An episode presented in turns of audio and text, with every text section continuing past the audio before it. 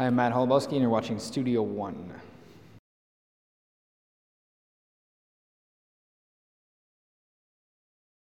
I always find it interesting how like um, how artists get inspired to write, and like you would never think like reading a book and then and like doing certain things like that Man. like sparks it. Yeah. that's so cool to me. I, I mean, I could go on for like ages about every little place that inspired whatever. Or like, there's a song on the record called Mellifluous Flowers, and they're like, what does that even mean?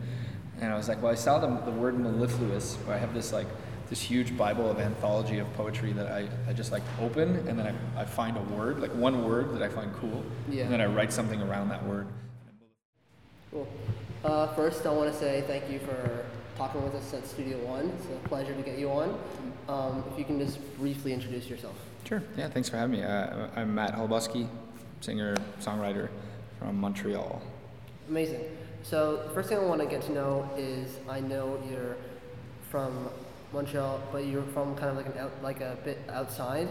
So can you talk to me what, what it was like growing up, where that was, and I know you started out going to local bars to perform, Yeah. and that's where your roots really started. Can you tell me about that? Sure. Yeah. Totally. Good question. Uh, I so I grew up in Hudson, which is like just west of Montreal.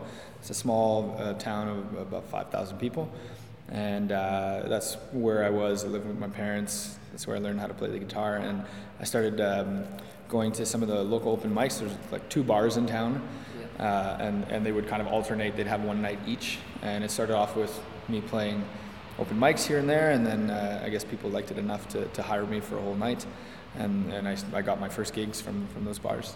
Yeah. And another thing too is that when it comes to your background your family, I know that your sister was actually the one who really was, uh, I guess, musician-esque. Yeah. Uh, can you talk to me about that and talk to me about the early music that like influenced you when you were growing up? Sure. Yeah. Uh, so my sister Melanie uh, was the, the musician in the family for a long time. She uh, she she played like classical piano. She sang opera very beautifully, and uh, she studied music and so on. And my parents tried to get me into music, into piano when I was maybe 10 years old, and I, I, I wouldn't have it. I, I, I was never very much uh, the rigorous type, you know, to do that, that like classical training. You have to practice, uh, you know, and you have to do the scales and the chords and all that stuff. And uh, I just wanted to play songs, so so I gave up on that for a while, and then I, I rediscovered music. Uh, early, early high school, I was like really into hip hop, like a lot of Cypress Hill, a lot of uh, Eminem, and uh, and, you know Frost, and like Easy, all that stuff, and and then like that that turned into heavy metal, you know, like that whole uh, teenage angst era. Listened to a lot of Metallica, Avenged Sevenfold, Atreyu, and I just wanted to play those songs. Yeah. That's when I started playing the guitar. And, uh, and so my first tunes, the first song I ever played on guitar was Seek and Destroy by Metallica. And, uh, and it was only years later when I was in college and I was in a punk band that uh, I did this like, um, this like showcase thing uh, or the talent show or whatever. And these two guys were playing this song, uh, Twilight by Elliott Smith. And the next week I quit my band, bought an acoustic guitar, and, and I went in that direction. Yes. And when it comes to learning how to play guitar, was it something you took lessons for, or was it something that you kind of, with the internet, it's something you learned online, or how did you venture into that? Because I know you discovered something you really liked, but talk to me about how it was really understanding the craft of it. uh, trial and error. I didn't. Uh, I, I, it would have probably been easier for me to listen to you know teachers. I initially I took like I think I think two three months of guitar lessons, and and he he had this sort of strategy of like okay we'll let you play what you want first. Well I'll teach you how to play Seek and Destroy. That's cool. Yeah. And then after three months he's like okay we're gonna learn chords, and I was like you're fired. So so afterwards I just. Uh, I just continued learning through like YouTube and a lot of tabs. Tabs was my main thing online, and then just like trying stuff. And I, I was never even patient enough to like get through all the tabs of the song. So I would like learn approximately how it sounded, and then I would just make up my own version of that song. And it, it sort of made the covers more, more authentic than trying to replicate them exactly note And note. while you're like really starting to love to play guitar and really getting into it, what's your sister? What's her thoughts on that? Uh, well, she had moved out by then, so she's a little older, and she uh, she had like she did the music thing, and then she sort of veered and, and she became a journalist. Yeah. So she she sort of like the music petered out, I think, a little bit in her life, um, but she was super supportive. I think, uh, you know, it was. I think she thought it was a great thing. Yeah. And something that's really cool too is, um, I talked to a lot of artists about this. Those who continue and go on to like school and education and do those things, but also they want to be musicians, and it's kind of that idea of just like figuring out who you are as a person. And I know for you, uh, I think you're in teaching, and Yeah. and talk to me about what it was like in that time of your life, because I know um, you said that even with the first album that you made, it was kind of this time in your life where you're figuring things out. Yeah, yeah. When I uh, b- just before I did my first record, I was 25, so kind of a late, late bloomer. I started playing guitar at 17, so also late bloomer there. Um, I had just finished doing an undergrad in political science and philosophy, and I had intended on being a teacher, but I, I really liked traveling a lot, so I, I was working like as a server six months, and then I would go backpack somewhere six months and come back, and sort of did, did that for a few years. And at one point, I was backpacking through Southeast Asia for a few months, ran out of money, and I went like, oh, maybe I'll try this teaching thing. You know, that's kind of what I think that's what I want to do with my life. I wasn't too sure, uh, but I figured I might as well try it and see how it fits. And so I got to Taiwan, and I, and I got this gig playing uh, or, or, or teaching there, and I, I really didn't like it. it. It just wasn't what I thought it would be. Um, and so I kind of went through this crisis of like, am I too old to start a music career? Uh, should, you know, what should I do? I, I, I don't know anybody in the music industry. I don't know how to do any of this. I just have a handful of songs that I wrote in my parents' basement, and uh, and I just decided to give it give it a shot. And Was that um, that internal motivation to do it? Uh, was that from yourself, or were there others around you that were kind of like, "You're really good at this. Maybe you should really give it a push" during those uncertain times? I think I think I did have some people like my friends and people who, who like saw some of the shows that I did that were that were pumped about it and they were like, oh, you could really do something. But it was all always just this this sort of like hypothetical idea. Uh, nobody I knew had ever done anything remotely close to being a part of the music industry or the arts industry in, in any way. Um, and so uh, it was it was kind of just like very uh, fluffy encouragement. Um, there was never, I, don't, I think, any like realistic expectation that I would I would do that. So so it really came from me, you know. And, and even when I sort of decided to give it a go, I had no idea, you know, what I you know I, I went back to Canada afterwards and got a job in a steakhouse, and I would work there by day and work on my record by night, and I did that until it was it was done. Uh, and even then, it took a while before I could pay my rent with it. So, Yeah. you know, it's you don't always uh, you don't really know you, you when you don't know anybody in it when you you have you know no uh, guidance you just sort of you got to try and believe that it's going to work and so Yeah. it's kind of cheesy but Is, is that the way you kind of look at your first album, like that time of your life, or when it came to your first album? How would you kind of describe it? Because I think for artists, when it's like your first or your debut, it's kind of this massive thing. But for others, it's just one of those you're just figuring out, and you weren't really thinking about the process behind it. For you, when you look back on your first album, is it that time of your life, or how would you describe your first album?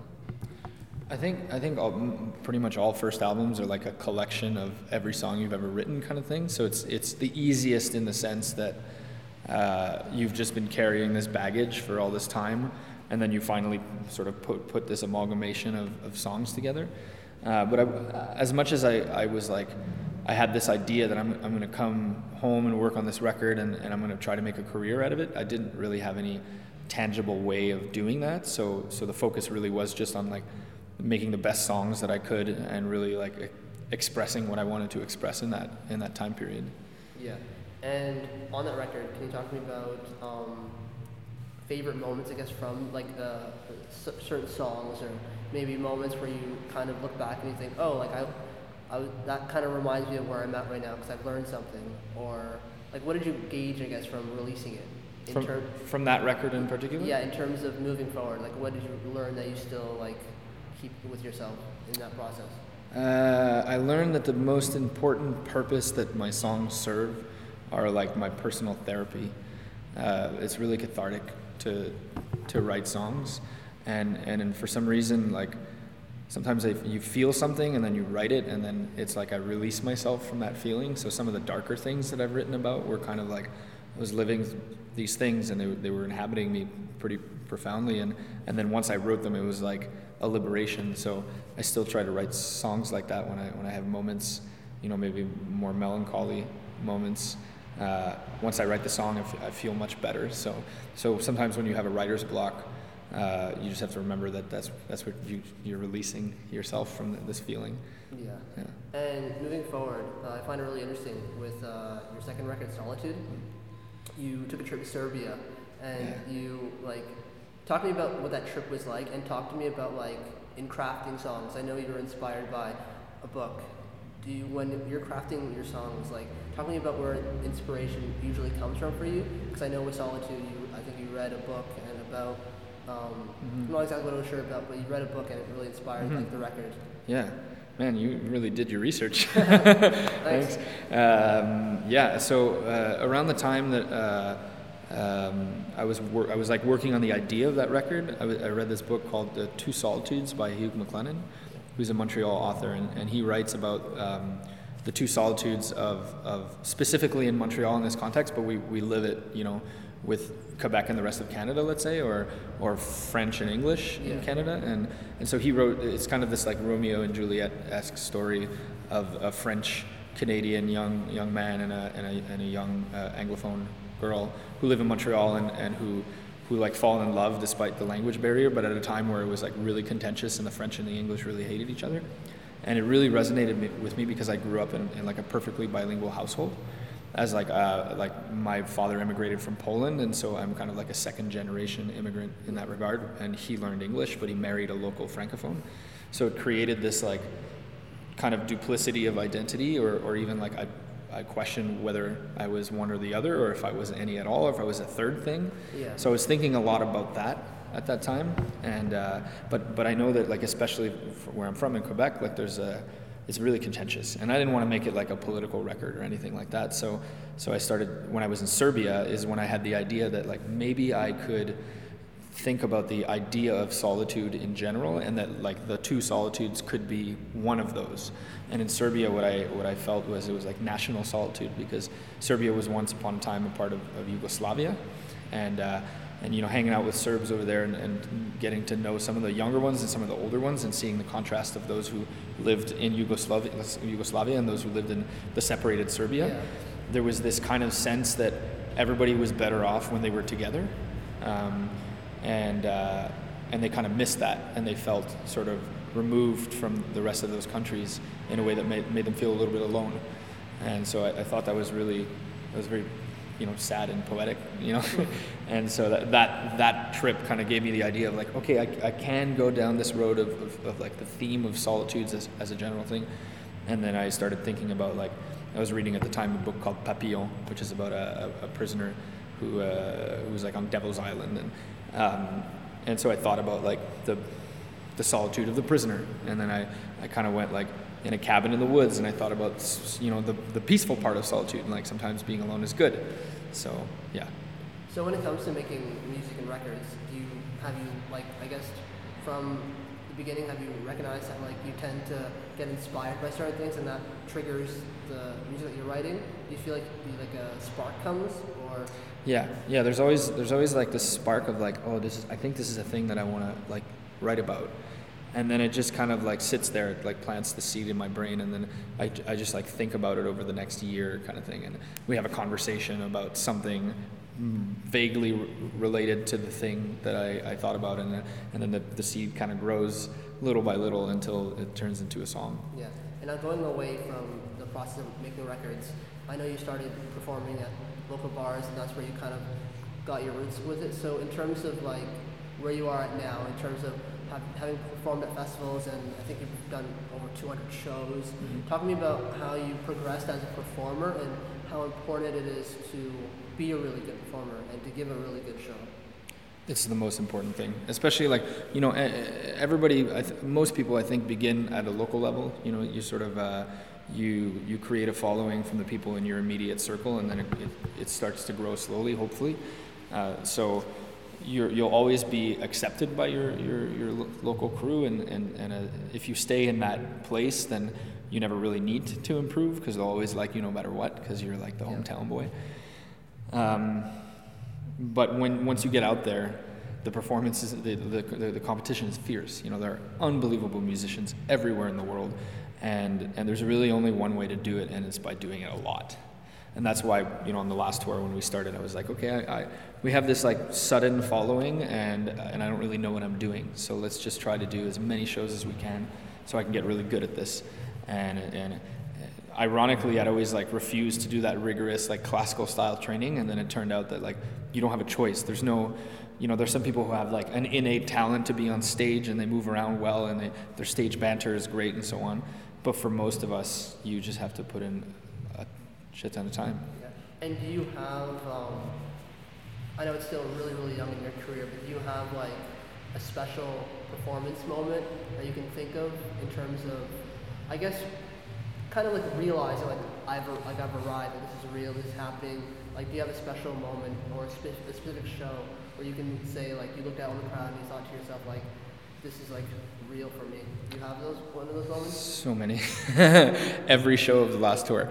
Um, I think it was uh, we did this one show in uh, a city called Sherbrooke uh, in Quebec, and uh, it was like mm, pretty sizable festival. It was like I think like five, six thousand people came to the show, and so it was like a huge crowd, and and um, and people were singing along to the songs, and it, it's like I don't have the type of like I don't have big radio hits or anything like that, so so I don't expect people to have like they're not anthemic in that way. That's it's more sometimes more challenging or whatever, and um, and to, to to to see and hear people sing the lyrics back to me was just like and that was the first time and it was wild. I was like oh my god you do know the lyrics. This yeah. is so crazy.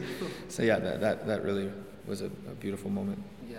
And in terms of doing shows and certain things like that um, can you talk to me about um, do you choose certain records to perform or how do you go about picking records uh, i guess in a set and, and doing shows uh, well, this time around it's a little easier because we have three records of material to, to tap into. Yeah. When you do the first record, you just do the whole record because that's it's about an hour and yeah.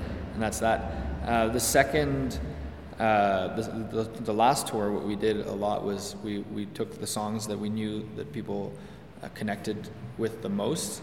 We picked those, and then we, we picked a few that like we really wanted to do, but we knew that maybe they were not going to be as into, but we really loved. Yeah and then we, we alternated so we kind of created like a base set list with like okay this is approximately the set and then we would like let's remove these two and try this one tonight and we, we would constantly like evolve the set to keep us interested you know and this time around i think because we have more songs it's a little trickier because you want to do them all you know? And uh, and i think we're still going to be swapping them in and out a little bit but uh, you know we really want to do the whole new record. So that's that's the new yeah. base you know? And then it's like taking the stuff from the, the two other records and complementing it without making too long of a show either.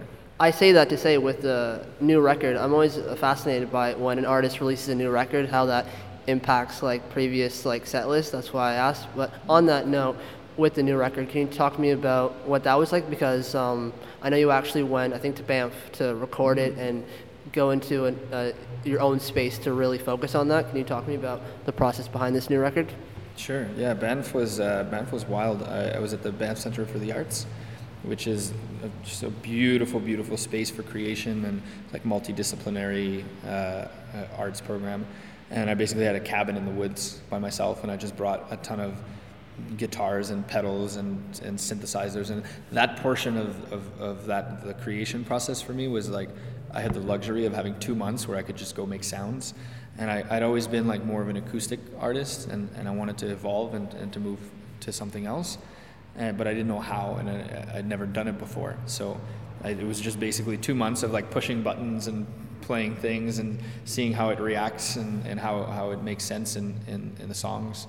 Uh, but by then I hadn't really written that many songs. Uh, it was after that that I, I kind of completed the actual song structure uh, portion of it. Yeah. And with the new record, um, how has the reception, I guess, been? Uh, I know it's still a bit recent that you released it. Have you seen early reception? What it has it been like for you? It's crazy, man. It's like, uh, yeah, we like, we came out four days ago, so it's kind of the initial wave of love is is is pretty awesome. It's quite overwhelming. The the most like terrifying thing I think is when you're let's say you have a record that does relatively well, you have like that added pressure. But it, for me, it was more that I wanted to kind of have a musical departure from what we've done, and it kind of is a musical departure, but at the same time, it's still still makes sense in the body of work. But the, the fear sometimes is like you're going to put out a record, and the people who liked the ones before are going to be like, ah, this is not. I don't. I don't dig the new stuff. And and the fact of the matter is, some people do, and some people don't. You know, some people listen to this new record and are like, I've received feedback of like, this is the best record you've done so far, and I feel great because that's how I feel too. And some other people will be like, ah, it's like too many synthesizers or whatever. I like the acoustic stuff, and that's fine too, you know. Um, so, but the, the reception has been like overwhelmingly positive. Um, I haven't had anybody write me to tell me the album sucked. So I think that's really interesting too, in terms of um, like I feel like artists should have the free space to make new music and depart and go their own way if they feel like it. But with fans, it's there's always that situation where it's almost sometimes hard to continue on following on an artist if it's not what it used to be. Is that something that even in the beginning of your craft that you thought of, or how does that work? Because it's definitely a common theme with artists that I've seen in, when there's always that like departing of sound and going on a new wave, which I think is important to break new ground. Yeah, I think it's important to break new ground, and it's also important to consider the people who elevate you. Um, so, but but you can't like you can't make art based on what other people's expectations are of you. Uh, I don't know. I guess I, I never really thought about it until this record because nobody really paid attention before. So I just kind of did what I wanted, and then suddenly people um, suddenly people are paying attention, and, and maybe they have expectations. I don't know. I haven't really listened to what people thought they wanted um, I know with me, like people really like it when I do the solo stuff, like the more like delicate acoustic stuff. People are really into that, um, and there's still a bit of that too, but it's just it's, it's just wrapped differently, you know. But it's still at the core. The songs are still comes from the same person. The, the ideas are still there. So yeah. And do you think um, at the time of your career right now, do you feel like, it, as you were saying with um, people are looking at you now, but before I, uh, they weren't. Because every artist has that moment where they can make music and there's there's not many eyes on you. Do you still feel as an artist as I guess creatively as free as you did uh, in the beginning, or has the progression of a career it's starting to hold weight? I guess in terms of like pressure, or how do you? On that note, how do you deal with pressure on a daily basis? Um, I mean, if you contextualize it, like any success that the previous record had was pretty localized. So you don't feel as much pressure when you like remove yourself from that territory where you where you do well, and then nobody really knows what you're doing, and that you're kind of starting from scratch. So. Um, I don't know. The, uh, how I deal with the pressure is uh, I try not to think about it too much because uh, it can drive you nuts. Yeah. You know, uh, and and it's easy to get into this this this like cycle of comparison or you compare yourself with this or that or what's coming out and what's cool right now and um, I just try to sort of like kind of block everything out and just write the songs that I want to write and like as long as people uh, keep wanting listening to it to listen to it and uh, and I, I can keep paying my rent with it I'm going to keep doing it how I'm doing it you know yeah. For sure. And I guess in a final note, in terms of blocking things out and moving forward and pushing forward, how do you see the rest of the year panning out for you uh, in terms of shows? And I know there's kind of that like selfishness of fans where an artist will release a record and they'll be like, give us new music. But uh, right. So in terms of the rest of the year, how do you see things working out? Do you see yourself working on new music? Do you see uh, our shows that you have planned? What's uh, what's the rest of the year looking for you? Yeah, lots of shows. So we, are starting the tour, um, and we have a like already a number of shows uh, already booked. We have a few that we haven't announced yet, uh, and we're constantly looking for new opportunities to play in in new places. Um, and I, this time around, like the last record, I was so focused on just solitudes. And during the tour, I, I never really thought about writing other things, or I didn't have time to think about it. I didn't take the time to do it. And it kind of created this situation where everything became a little redundant. You know, after you play the same songs over and over every night, it becomes a little redundant. So if, if in between those stretches of tour, I think you can write new stuff then it can keep you stimulated, you know, for longer. And that's that's kind of what I want to do. And, and this like exploration on this record on Weird Ones, I it kind of like it really motivated me to just try new things. So I want to do like I don't know, I want to try doing a side project. I want to do something uh, a little more electronic, and then I want to do something more like festival future islandsy vibe kind of thing. And, and then i want to do like a, a, another like solo thing like a fully solo go go back to like the rootsy like dylan dylan elliott smith vibe or or maybe like a carrie and lowell vibe or something like that. And i i, I want to do something in french too. Um, so yeah I've, I've got a lot of a lot of these things that i want to do so i, I guess i just gotta get started. Yeah. yeah given your career, you usually tend to do things when you're inspired and you sound inspired. So yeah, very much so. Yeah. Yeah. yeah. All right. Um, this uh, has been Studio One. Uh, it's been an absolute pleasure having this conversation with you, and uh, can't wait to see what comes your way. Right on. All right. Thank you very much. Yeah. All right. Hell yeah. Thanks, man. Thanks. For that, that was, great. That was great really questions. No, thanks for sure. Studio One.